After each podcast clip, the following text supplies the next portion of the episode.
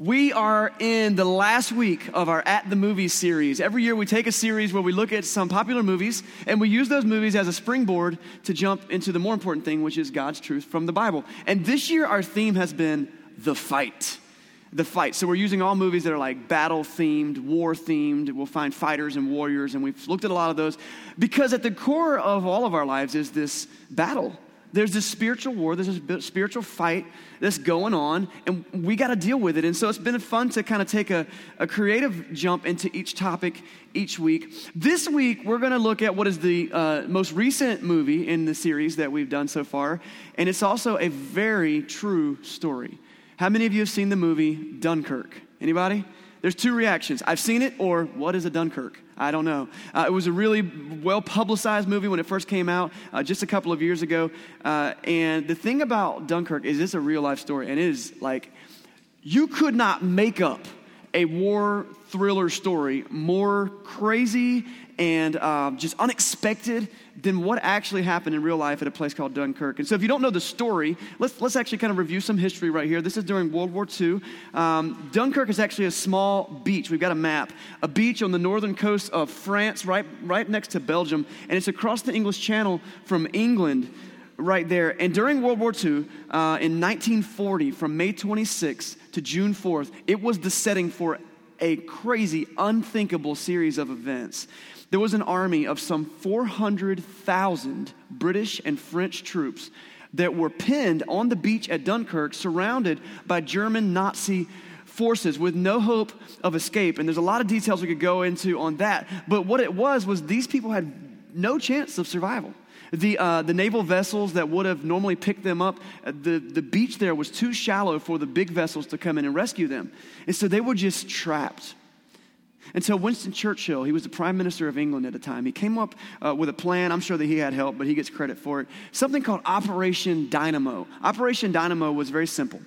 Orders were given throughout the British Isles that any ship or boat available, large or small, make the journey across the English Channel to rescue the stranded soldiers. So we're talking average citizens, civilians, uh, fishermen, sportsmen, families. I mean, if you got a boat, I mean, imagine taking your family out, like, oh, guys, we got to get the put the skis in the garage because Winston Churchill's called for us. He needs us. We're now in the Navy, and they've got to cross over over 900 personal civilian vessels crossed the English Channel, uh, and they began to work. Now, they worked for over a week, and they began constantly uh, trying to get these men off of the beach and they were constantly under fire.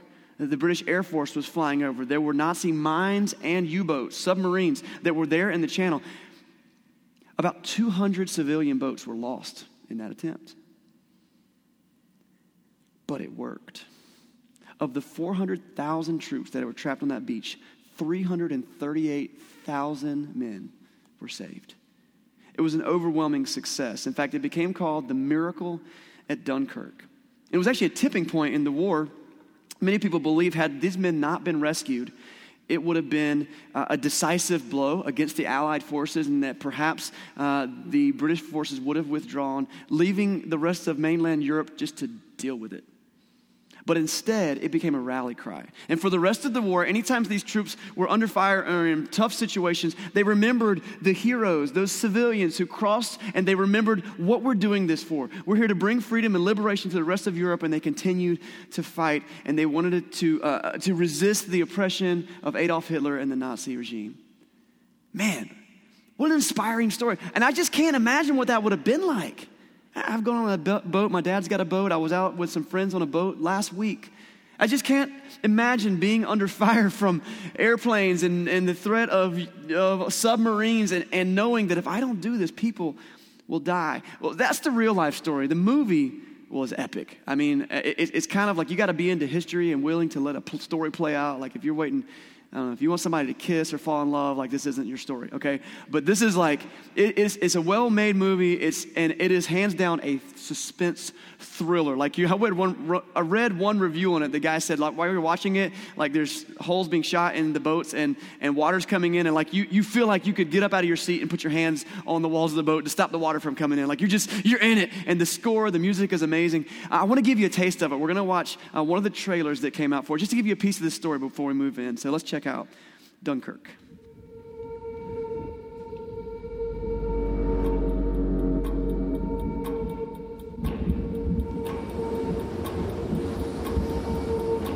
The enemy tanks have stopped. Why? Why waste precious tanks when they can pick us off from the air like fish in a barrel?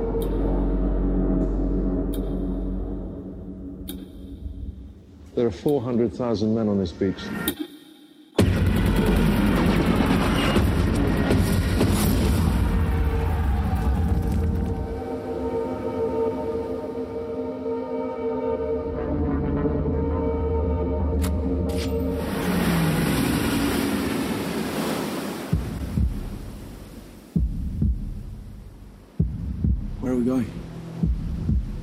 Dunkirk.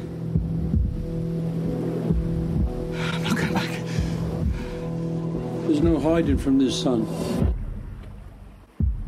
We have a job to do. If we go there, we'll die.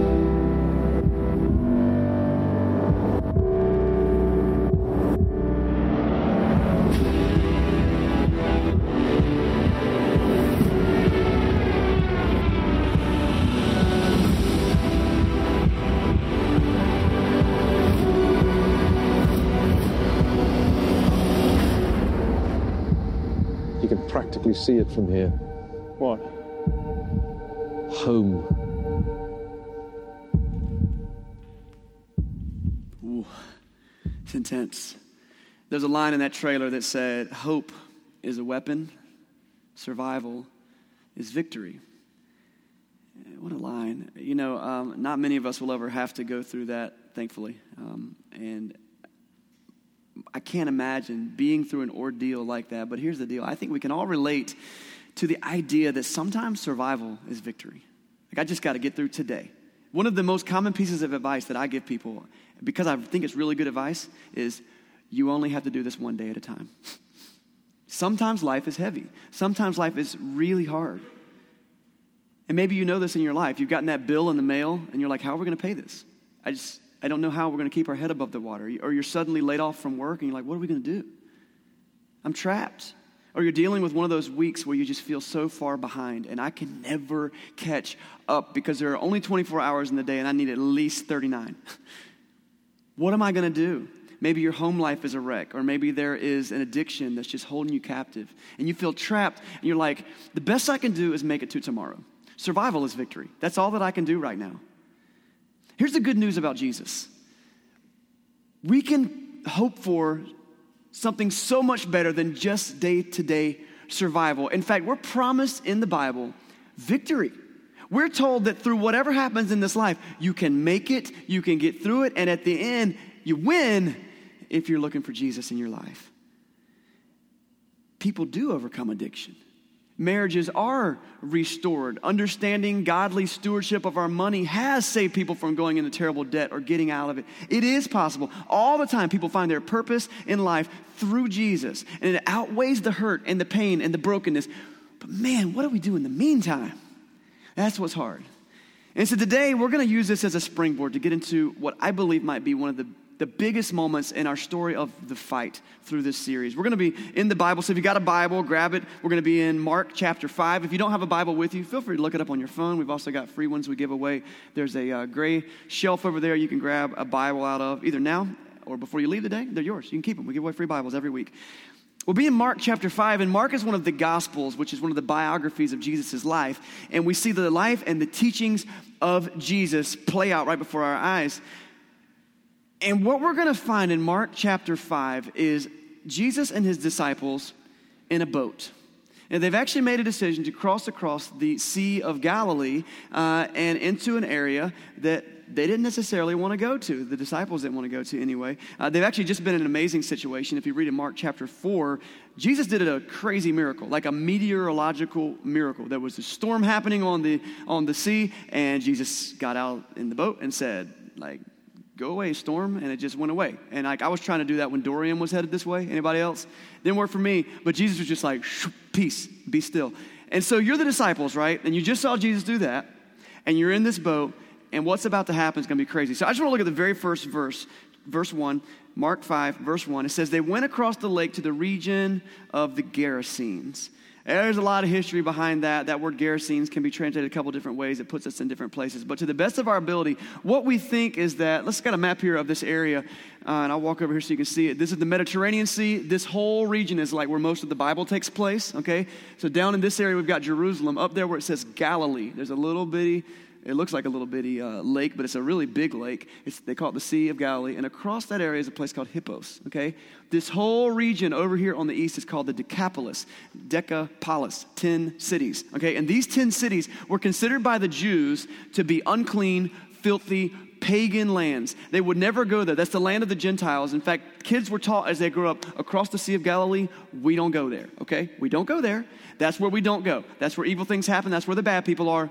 We don't go there. So Jesus is in this boat. And normally they'll get in the boat and they go to different areas of Galilee. But Jesus is like, we're headed over there to the Decapolis.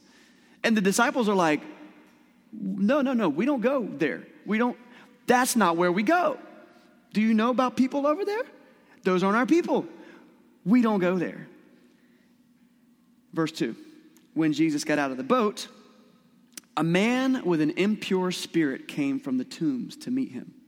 See, Jesus, this is what happens. This is what happens when we go over to that forbidden place, over to the Decapolis. Crazy people come out of tombs. Verse 3 This man lived in tombs, and no one could bind him anymore. That's telling. Like, what? What's been going on in this guy's life? Not even with a chain, for he had often been chained hand and foot, but he tore the chains apart. He broke the irons on his feet, and no one was strong enough to subdue him. Night and day among the tombs and in the hills, he would cry out and cut himself with stones. Of course, we're right across the lake, and here we are, this crazy man. We found out later that, uh, to the best of the understanding of this passage, he may not have been wearing any clothes. So you can imagine that was like a little bit, what is going on? And this guy's screaming. You know, there are people in our world that I think we can we can associate this guy with. There are people that are, look, we're in a politically correct society, right? And you can't say anything remotely offensive. And like, you can't say this phrase, mm, that's not our people. You can't say that, but most of us think it all the time. You're in a certain neighborhood, or you're with certain people, or you go to certain places, you're like, I just, I'm not comfortable here. Why? Why? I'm just, I don't know. I don't know. My mama taught me this, or my daddy said that, or saw something on the news. Or we find someone that we just don't know what to do with. You see people walking up and down the street and they're talking to themselves and they're a little bit like, what's going on with this person? What's, why do they have so many things in a shopping cart? Do they own a shopping cart company? What's going on? And what do we do? Well, we pull over and we invite them to our house for a shower.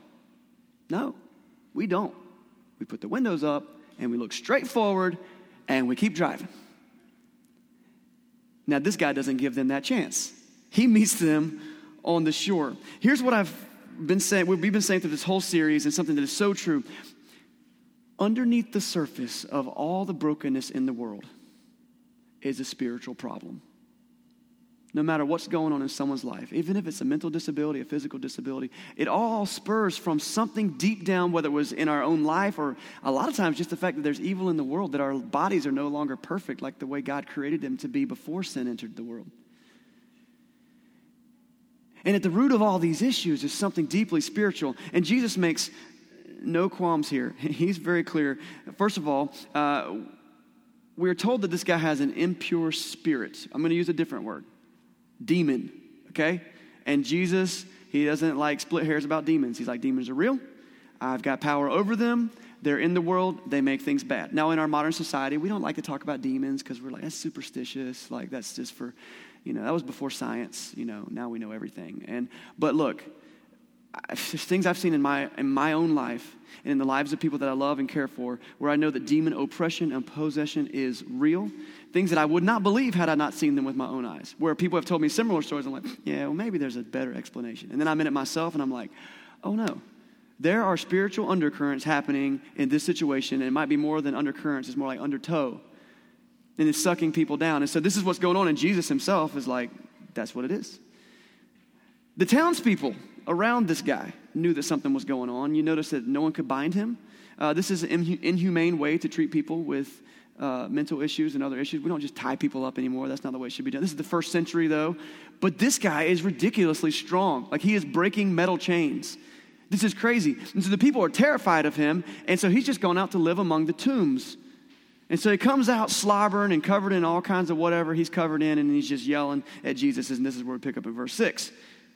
When he saw Jesus from a distance, he ran he fell on his knees in front of him and he shouted at the top of his voice. I love that phrase there. Have you ever been with someone who talked really too loud and you're like, I'm just right here. I'm right here, bro. Like he shouted, he fell at Jesus' feet, so they're no farther away than this, but he shouts at the top of his voice, What do you want with me, Jesus? It's like weird. I mean, you're the disciples. You're like, dude, I mean, what is going on with this guy? What do you want with me, Jesus, Son of the Most High? In God's name, don't torture me. Now, for the disciples, they're like, does Jesus torture people? Like, I don't think that's part of his MO. I don't really think Jesus tortures people. But there's something going on here.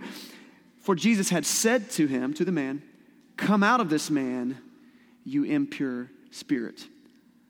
We're looking at an exorcism. Jesus is meeting the guy that everyone thought was just a crazy guy, and it turns out this impure spirit. So Jesus has commanded this evil spirit, come out of him. And instead of just coming right on out like a good boy, we're not talking to the man anymore. Something within the man begins to speak and says, What do you want with me? Just don't torture me. Verse 9 Then Jesus asked him, What is your name? Jesus is speaking directly to a demon now. Ooh, this guy. I love Jesus. And the guy speaks back, My name is Legion, he replied, for we are many. And he begged Jesus again and again not to send him out of the area. Legion is a word, uh, these are Roman times. The Roman Empire strong. This is the first century. It's a word that meant a large group of soldiers. There's all kinds of details you can get into it. But basically, it's a word that means we are many. We are like a, a small army, okay? We are in here. And so the Spirit is telling Jesus that I'm not just one spirit, I am a mob of demons. This also could possibly explain the enormous amount of strength this physical body had. Because this guy was, he was eat up with demons. And so a timeout here. Um, have you ever seen the comic impression of Jesus? Uh, I remember Mad TV did one. Saturday Night Live has done it. Family Guy, The Simpsons. Uh, I just keep on going, and it, it portrays Jesus as this little pansy weakling and he's all got tiny little wrists and he's like okay everybody let's do this and it's like really played i'm gonna tell you something the people who think that's hilarious they won't say that to jesus' face because jesus is bad this is a legion of demons. The entire town can't deal with this man. They're terrified of him to the point where they can't chain him down anymore. And Jesus gets right, the guy's in his face screaming at him, and he's like, I said, get out, and I'm not going to say it twice. Doesn't blink an eye. And the demon, the legion of demons, says, Please, Jesus, don't torture us. But can we still stay in this area? Verse 11 a large herd of pigs was feeding on a nearby hillside. So the demons begged Jesus, send us among the pigs, allow us to go into them. What we understand about spiritual forces is that many of them need to have a host.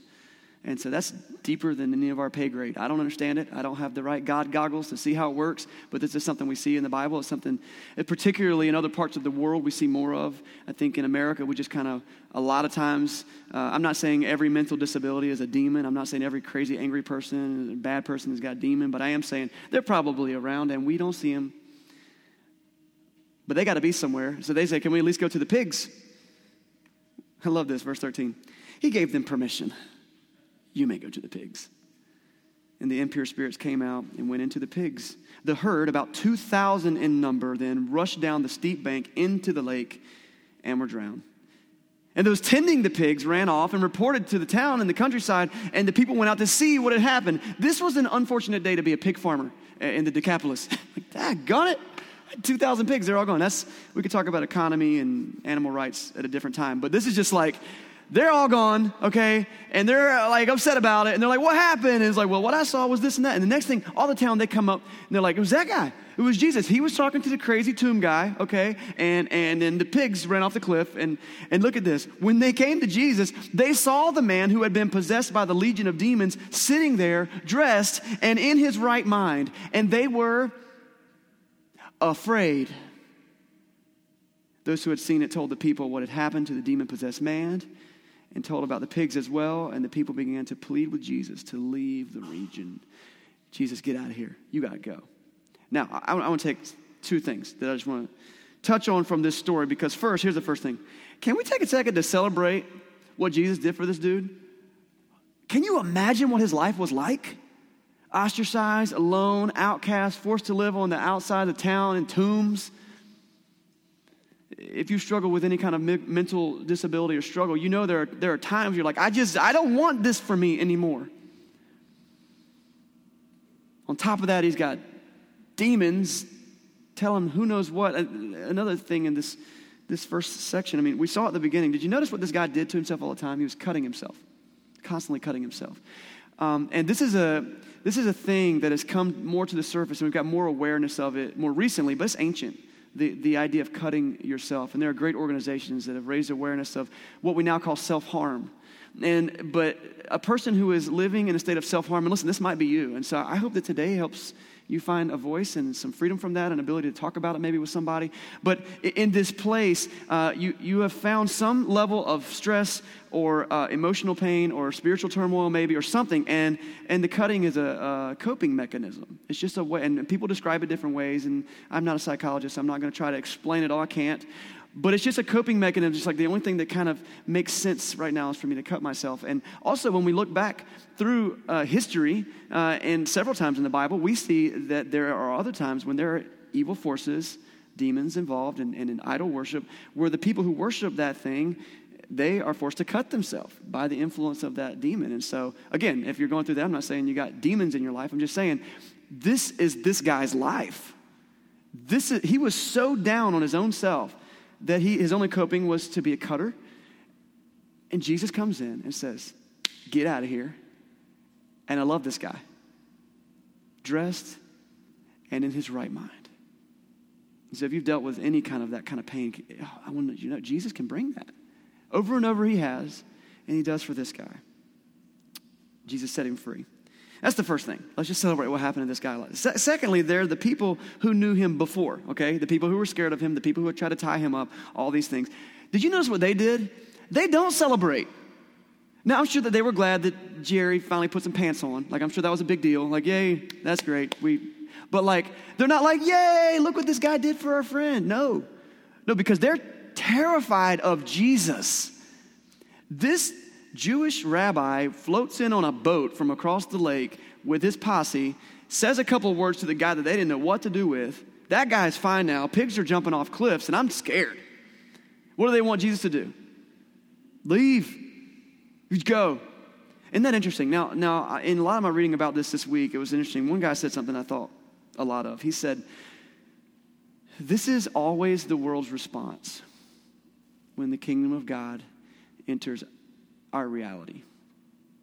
When, when God's truth and His light come into an area that's pretty steeped in its own way, very often the world goes, I don't want any of that. You're messing up what I understood. I had a thing going here, and don't come in here with your nonsense because, and that's what they do with Jesus. They push him out. We don't want to have anything to do with you.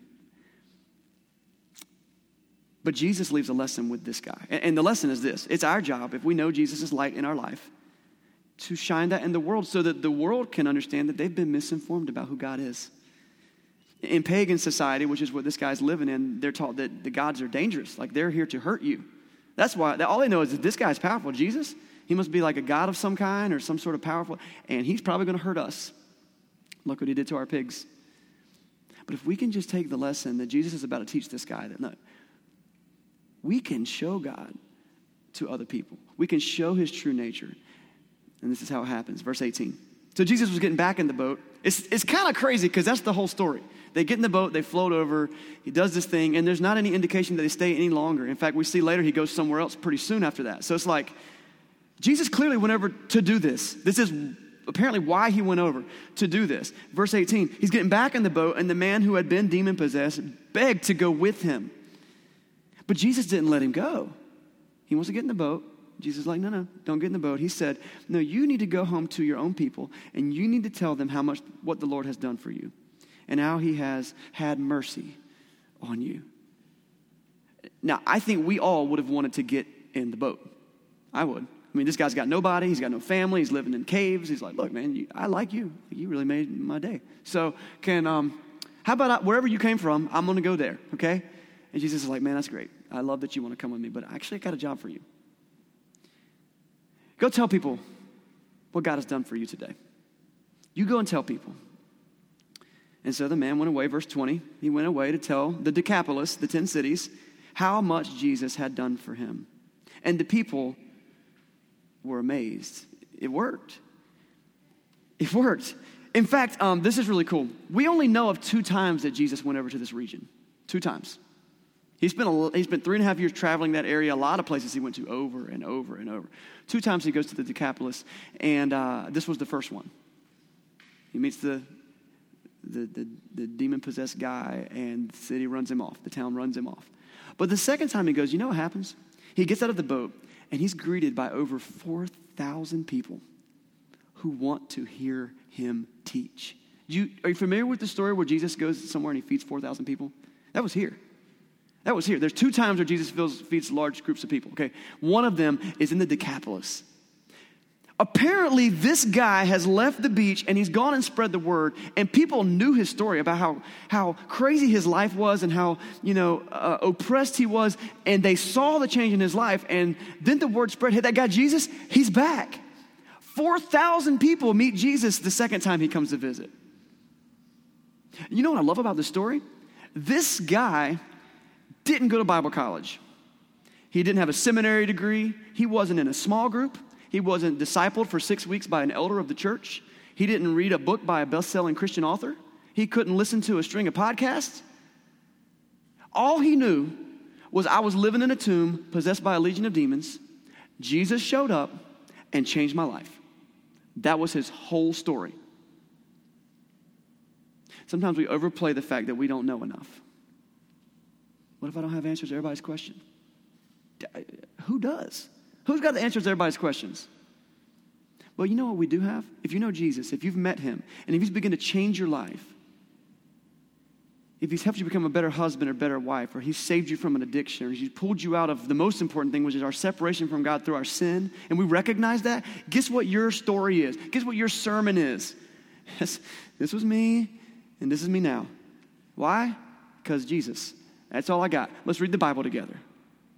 Now, what's even cooler is this uh, Christianity begins to spread, and, and, and it starts to spread around this area. And eventually, we find through archaeology that there were close to 10 churches, and I'm talking about like buildings, people's houses that were at some point dedicated, like this is our church. And this, like at some point, people start having church buildings.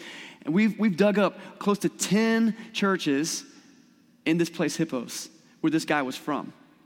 In fact, it goes on and on, and eventually the, uh, uh, the bishop of Hippos lives there. Now, this is uh, Catholicism and a whole kind of piece of, uh, of Christendom uh, that I won't get into the history of that right now, but, but it's crazy because the seat of that region, uh, of their like influence from the church, was in that little town, a town at one point where the Jews looked over and said, We don't go there. That's forbidden, that's unclean.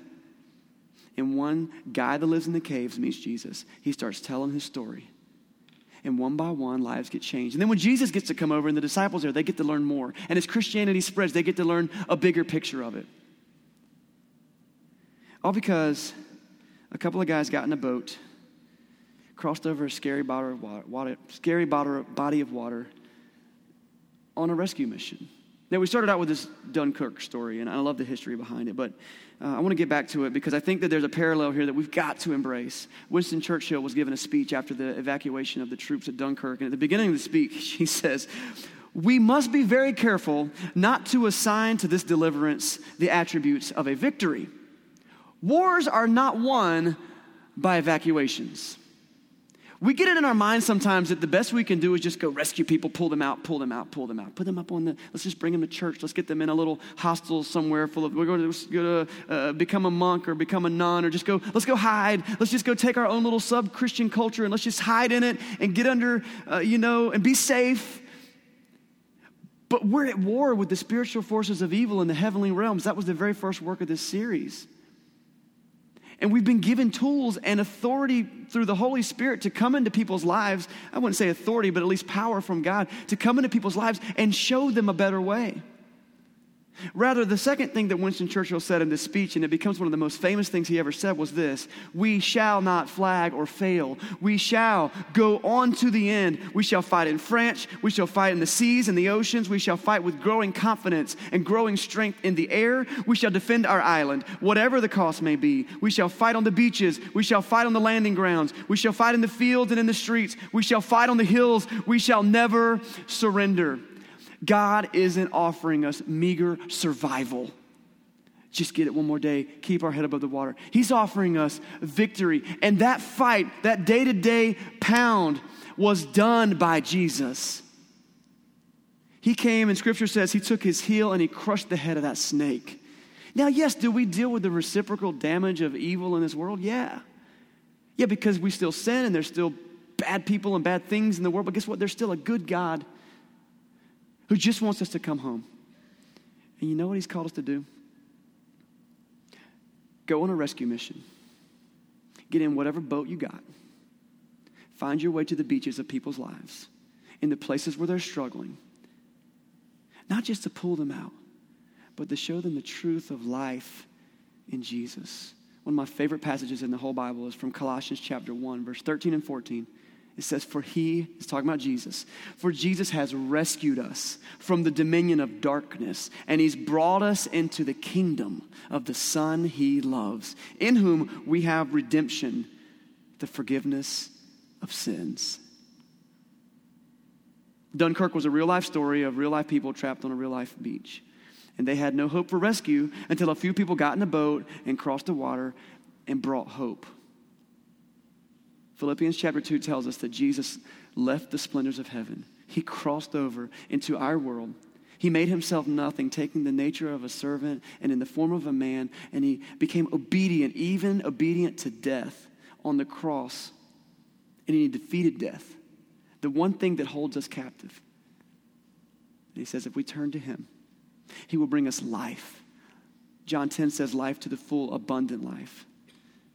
In many places, it says eternal life. So, not just life like in heaven, not like one day it's going to be better, but today you can claim the victory. Are you still going to have to work through the addiction, the pain, the hurt? Yeah, yeah. But you don't have to do it alone. You don't have to do it alone. God has sent a fleet, an army, that is the church, into the world to help you. He's also most powerfully put his Holy Spirit in the lives of these people to bring hope. Do you believe that? If you're in a place in your life right now where you're still working that out, I'm glad you're here. I hope you'll come back next week. That's all, that's all that anyone asks of you here. Just keep hanging out with us. But maybe you're in a place you're like, you know, I, I do believe that, and I'm just never accepted Jesus as my own Savior. Like, He's here. He's waiting in the water. There's all kinds of boat stories. I'm not going to draw out the analogy too much. But He offers us an opportunity to come to Him, that we confess that He's Lord with our mouth, that we accept Him in our heart, he gives us an opportunity to be obedient to Him in Christian baptism, where we go under the waters. It tells us that, that in those moments we are given forgiveness of our sins and the gift of the Holy Spirit. That's the power of God in our life. And Romans 6 says that we're baptized in Christ, we've raised to walk in newness of life. That is the victory. And if that's what you want this morning, don't wait anymore. Like, we're going to have a minute. You can talk to somebody. Come flag me down after church. Talk to anybody. Most people in here either will be like, I can help you, or I don't know, but let's go together. I probably need that too. Or maybe you're in the place where you've done that. Let me just, I got to beat myself about this every day. Get in your boat and go find people who need the hope. They're waiting on the beach and they're surrounded by the enemy. But they can have victory. And like the man that we met, all you got to do is tell your story. It's okay if you don't have all the answers, just know where to point them. Let's pray.